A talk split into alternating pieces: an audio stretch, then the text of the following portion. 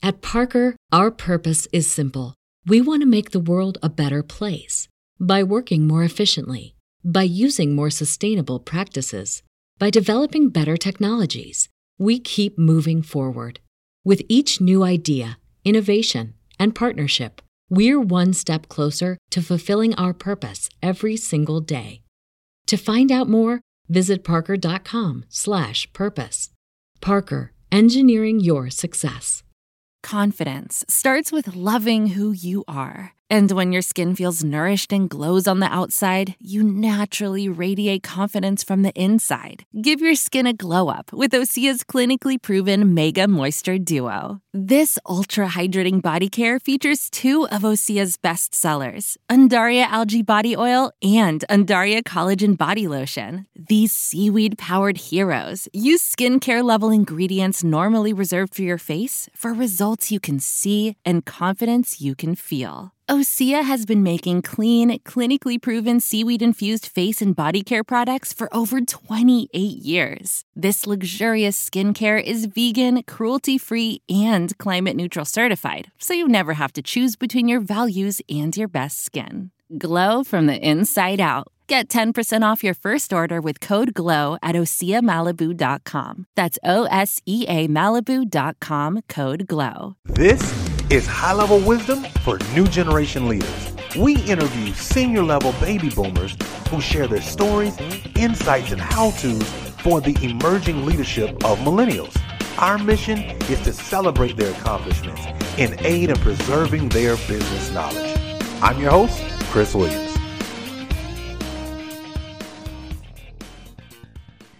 Hey, everybody. Welcome to High Level Wisdom for New Generation Leaders. I am your host, Chris Williams. Thank you so much for listening. Hey, when you get an opportunity, feel free, share this episode because I'm telling you, you're going to love this conversation because you are going to be reminded of a great childhood hero that we all know and love, Mr. Willy Wonka. Yes, you are going to be reminded because I am talking to the CEO of Marich confectionery company right here in the United States. And his name is Brad Van Dam. Listen, he is the CEO of a great chocolate company that not only serves us here in America, but South America and around the world. And so uh, he is the real life Willy Wonka, uh, in my personal and humble opinion. Um, but you are going to get a treat today.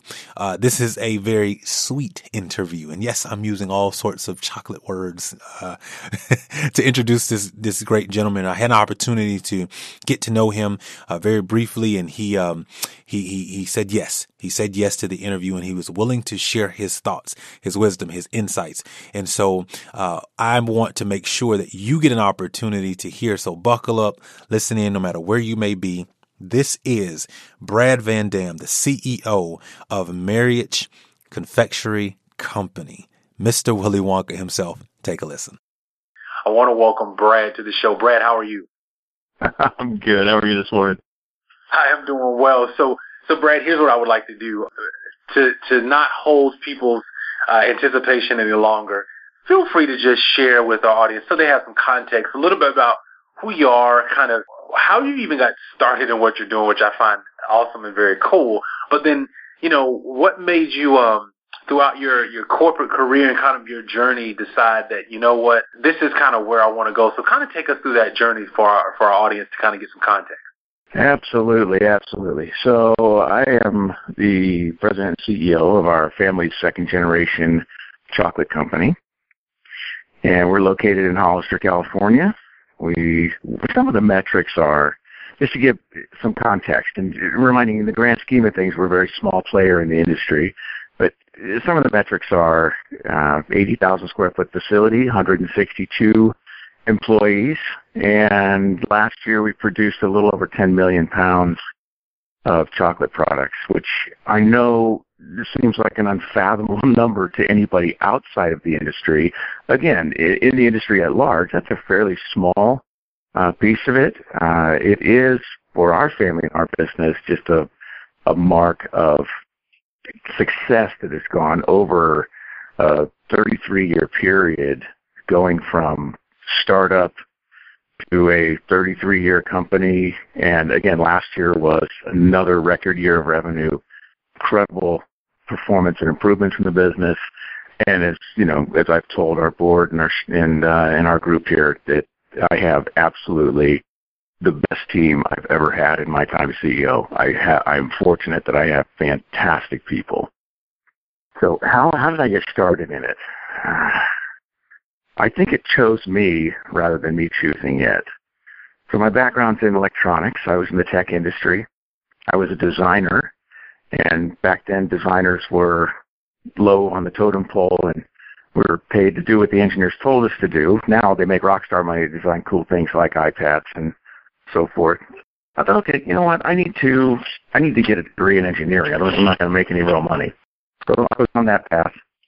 That's my father started this company, and he reached out to me. He needed some help that he couldn't afford to pay, meaning free, meaning me. So,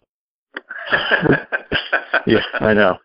Imagine that. But, you know, I was I was 21, 22 years old, and I thought, okay, look, I'm in school, and okay, what, Dad, I, I, have rent, I, I need gas money, I'm going to school. I've got. He said, okay, well, here, move back home, and I can give you money for gas and whatever, and we'll figure it out. I'm like, oh, okay, fine, right?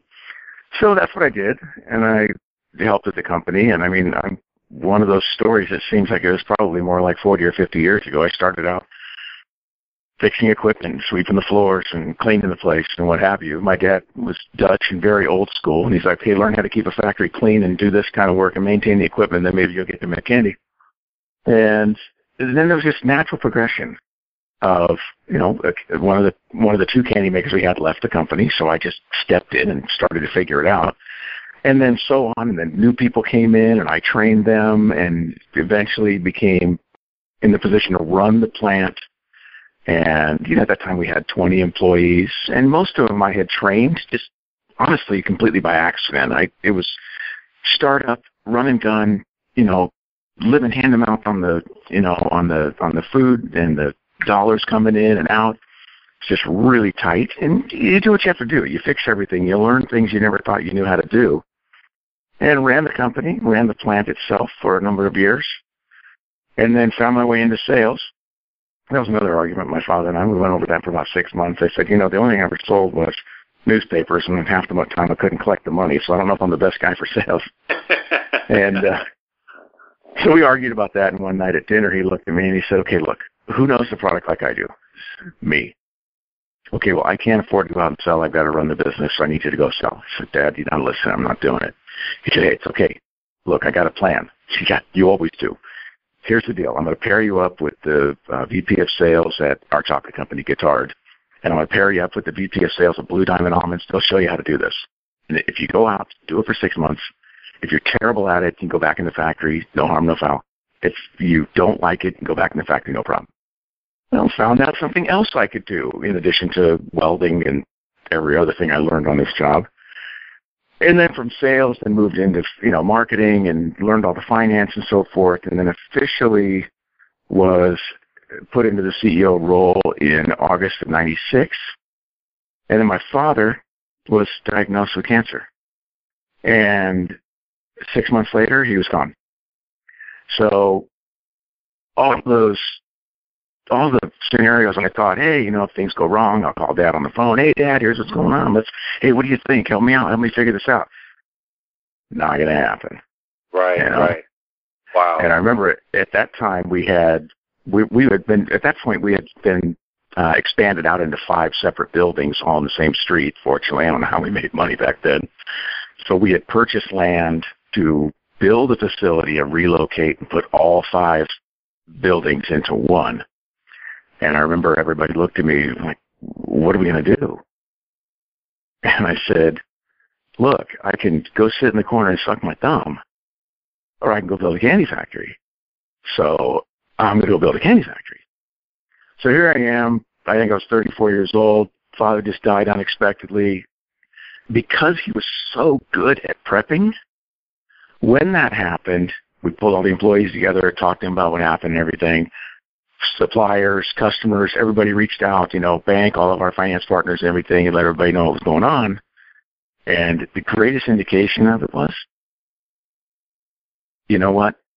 This is how we thought it was going to happen. We're good. Are you okay? It went wow. it went extraordinarily well for what could have been something very tragic and terrible.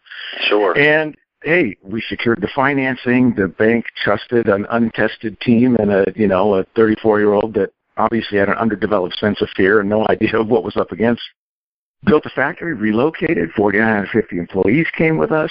We've since expanded on the factory numerous times over the years. The company has grown 700% since the day that I officially took over, and again, bringing us to today, where we make a broad range of premium chocolate products chocolate fruits and nuts and caramels and espresso beans and toffees, a wide range of things, and distributed throughout North America. Um, Fairport, maybe 12% of revenue is generated by export which is unusual for a company of our size and in America because the U.S. is such a large country. It's a big economic base to sell products to. So a lot of people don't really look outside the U.S. for sales. And to me, there are a lot of people in the world that love chocolate.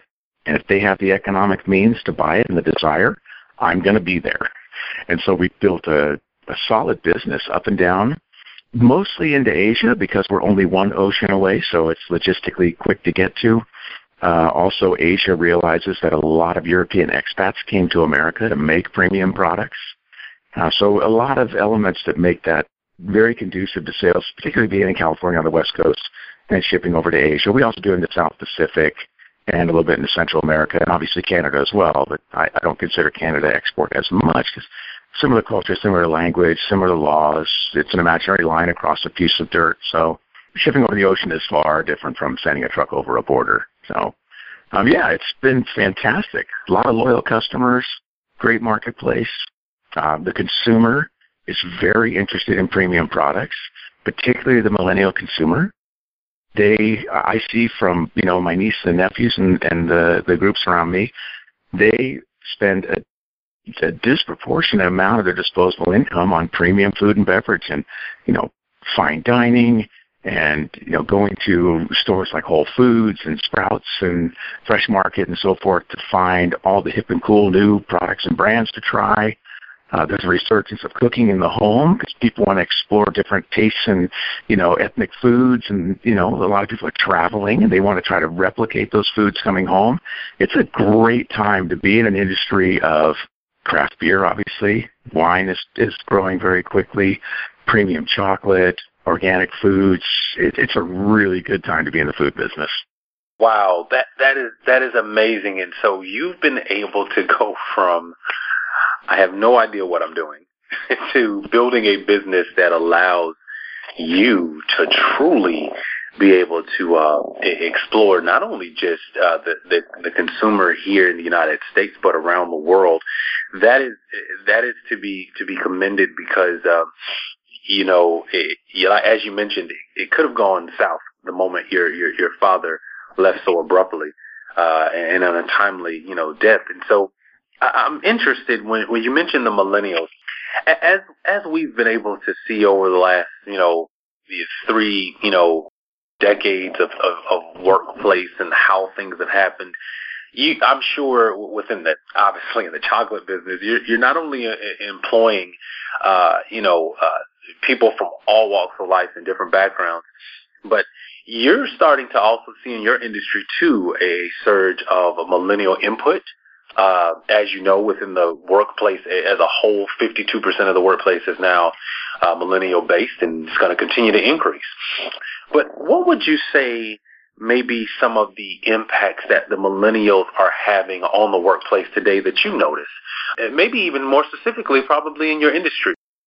Some of the most interesting things and the impact is the entrepreneurial spirit. Comparing, let's say, a boomer to a millennial, boomers wanted to get the education or not, depending on where their background was from, get a job, work through an industry, move their way up and so and the thought of starting their own business was highly unusual. And when I look at the uh, the people inside of our business that are in that age group, the thought of starting their own business is always on their mind. Whether they have the ability, the finance, or otherwise to do it is not a concern right now. They want to be their own boss. And even if they don't necessarily want to start or run their own company, they view it more as they are their own individual personal services company. They're bringing themselves as an entity to the work and they want to get the value out of that. They want to be educated. They want opportunity. They want to learn new things. Um, look, you know, the age group right now, the millennials, they're walking around with the world's knowledge in their pocket. So they've had access to the opportunities and ideas and thoughts and potential that are out there at a scale that prior generations have never had. In the workplace, I notice there's there's an impatience. It's a good impatience though, right? There's an impatience to see progress, to see things move, to see things improve. And I'm not saying that prior generations didn't want that. It's just in prior generations, they were a little more willing to follow chain of command and wait to find out where the changes were going to be. Whereas I notice the millennials in our business are just chomping at the bit going, okay, okay, okay, this can be better. This can be better. I have ideas. Can I do something? Can I do something about it? Do I have ideas? Rather than sitting and waiting. Now, you know, I, I have to, I have to, to qualify that by saying that eh, I can't stereotype, right? I mean, because there are people of any generation that are the aggressive ones, the movers, the shakers, the want to get stuff done, the idea people. There's the quiet ones that you know that that want to soldier on. There's there's all flavors. There is that unique fire to make a difference, whether it's make a social difference, make a you know a, a cause difference, make a difference in a company, in a procedure, in a process that is something that I notice is very distinct. You know, it, it's it's it. That's a that's a really big, interesting perspective that you have. That it's the good impatience. I hadn't heard that one yet, and I and I do agree. I think that what we're seeing is is that we're, we're not seeing uh, the opportunities. As you mentioned, it's not a stereotype that we should really label it as oh, they just want to be CEO in, in, in five days, right? But more so, um, they want to improve because, as you mentioned, they do have the world in their pocket. They have access to the information. They don't have to wait for seven layers of somebody to send them something. They have it today. And they, they garner that sort of push and drive to improve processes and things. And I'm sure that um, you've been able to benefit greatly uh, in your industry from from that sort of good impatience that they're able to display. So so I'm interested. Um, with those types of things as far as how they're impacting the workplace, what about the the the, the struggle that you've seen? How, and maybe let's start with the the boomer side, and then we can talk about the millennials. But where do you see baby boomers having the most struggle when it comes to interacting with and or you know really em- empowering the the, the millennial uh, inside of the workplace? It's de- it depends on their and, and this is on both sides, right? This is on both both ends of this generational spectrum. It's the desire to collaborate. That's the difference, right? If if someone is, hey, I'm young, I'm hip, I'm cool, I know everything, so get out of my way, well, that's not going to work. And if you have someone from an older generation saying, "Hey, I've got all this experience, and you know, you don't understand, and I'm, you know, I have so much more experience, I know so many things," that doesn't work either. So it's really the ability to blur that line, and I, I cheat at that a little bit, and and the reason is because okay, I'm at the very tail end of the baby boomer age range right? Born in 1963. And by the way, I refuse, I refuse to grow up. I have to get older, but I don't have to grow up. that's and right. That's right. As a result of that, I am, I'm, I'm always shifting gears, right? New, new music, new music. That's one example. My friends' kids that are in their 20s, I'm, I know the music that they're listening to right? I'm not sitting there back in the day listening to big bands saying, "Well, you know, this is how it was when I was a kid," right? I'm I'm always moving forward on this, and so that's been a big advantage to be able to identify and connect, right? That just bridging that gap and being interested in the other side, right? One of the things that really bothers me about, you know, about the attitude about millennials in general, and, and I think that probably comes from the boomers, right? I mean, look, my grandparents thought my parents are a bunch of spoiled princes and princesses. My parents thought we were, you know, we think our kids. So every generation prior to thinks the other ones are a bunch of spoiled rotten. And you see that when you hear some people speak of the millennial generation, they come up with words like, like they're lazy, they're entitled, they're spoiled, and so forth. And I'm like, no, they're not. And and this is a fact. Uh, this, the source of this is Inc. magazine. It was the top five things millennials value at work: workplace flexibility and maintaining balance, adequate feedback and support, coached instead of being micromanaged, competitive salary. Mind you, that's number four on the list. And then meaningful work and to contribute to society. And my question to anybody older is, what of those five things do you not want? We all want those same five things. Those are very right. human. Right. The only difference is the older generation was willing to put up with not having that for security and the potential for advancement. It was just how the, how, how the generation's wired. Flexibility, mm-hmm. never asked for it, not an issue. Feedback, you got it, maybe you didn't, and maybe you only got it and it was bad. Micromanaged was, oh, there's, you know, look, it was built on this hierarchical structure. Um, salary, you know, you got to be competitive or you're not going to attract anybody. But meaningful work, who can say, well, I don't want meaningful work, I don't care. So boomers and millennials are exactly the same in their desires because they're we're all human beings. The difference is the old generation was willing to put up without it, and the newer and the current generation is not willing to put up without it. They're like, no, why not have both, right?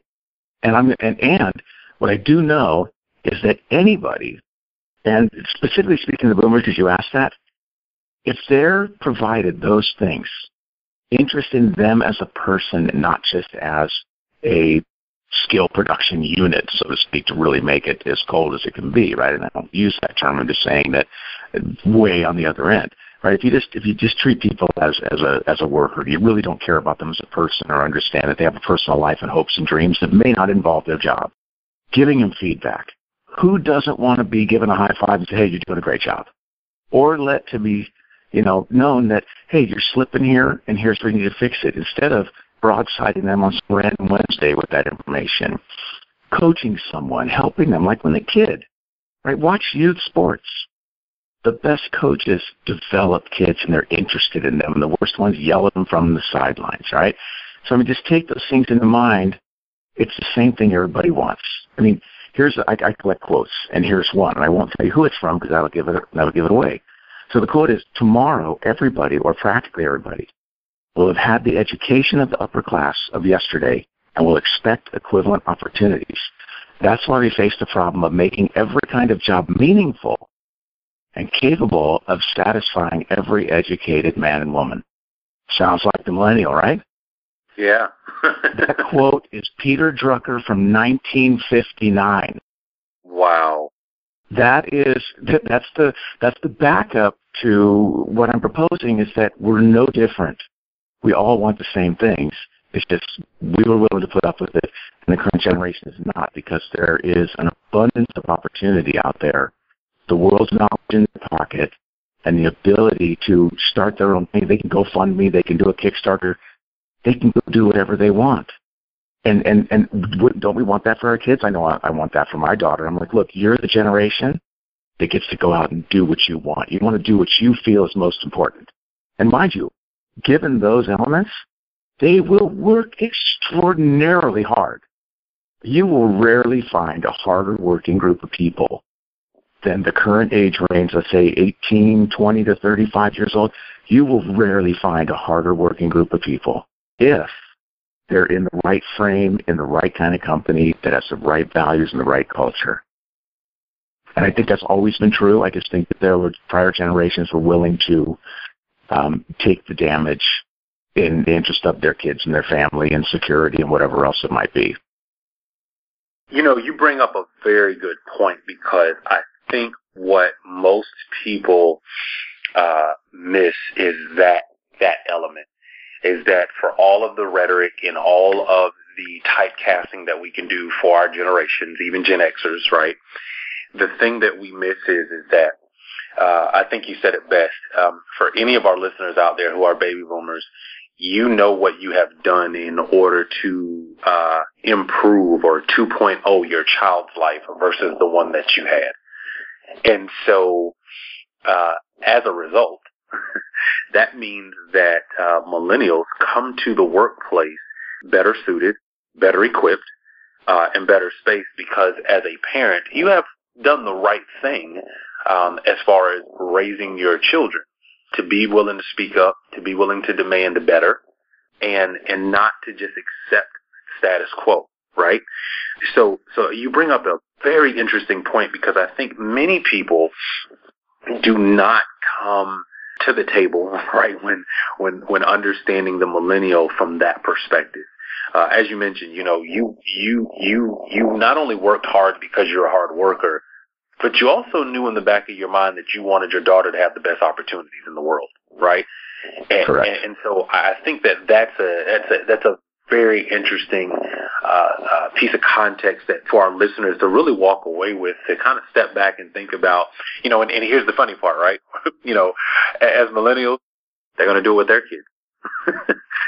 Yeah. So, you know, it, the, the the the cycle of improvement will continue um, but the impact that it has on the workplace will look a little different. There'll be new challenges at that time. There'll be new things that, that will come about. But uh, you bring up a really great point. So so let's talk about um, maybe the tail end of the millennial. Let's let's talk about the, the the the tail end of the millennial who is in their 30s. They're you know 28 to 34. They're they're they're probably mid management, right? and and they're kind of waiting in the wings. You know, they they know they're they're wanting that opportunity to to to step into leadership, senior leadership within a company, or maybe it is you know starting their their own company, or maybe they said you know no, I really would like to just you know continue to grow, uh, you know my my position for where I am. All right, well, there you have it.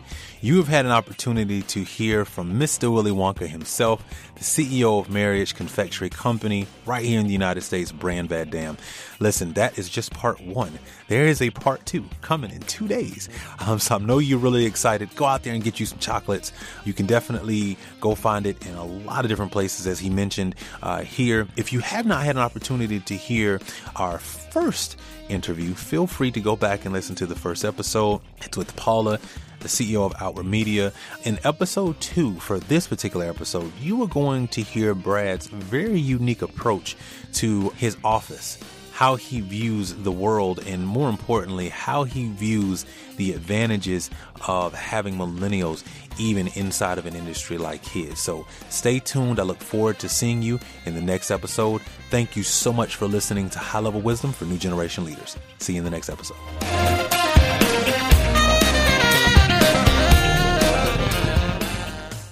There is no hiding good taste. Marich chocolates are a line of delicious, snackable, shareable, and giftable chocolates. Using only amazingly good ingredients, crafted each bite of Marich chocolates to reveal an incredibly craveable taste experience. Visit marich.com for more today and get the sweetness that you deserve. Say goodbye to your credit card rewards. Greedy corporate mega stores, led by Walmart and Target, are pushing for a law in Congress to take away your hard earned cash back and travel points to line their pockets. The Durbin Marshall credit card bill would enact harmful credit card routing mandates that would end credit card rewards as we know it. If you love your credit card rewards, tell your lawmakers hands off my rewards. Tell them to oppose the Durbin Marshall credit card bill.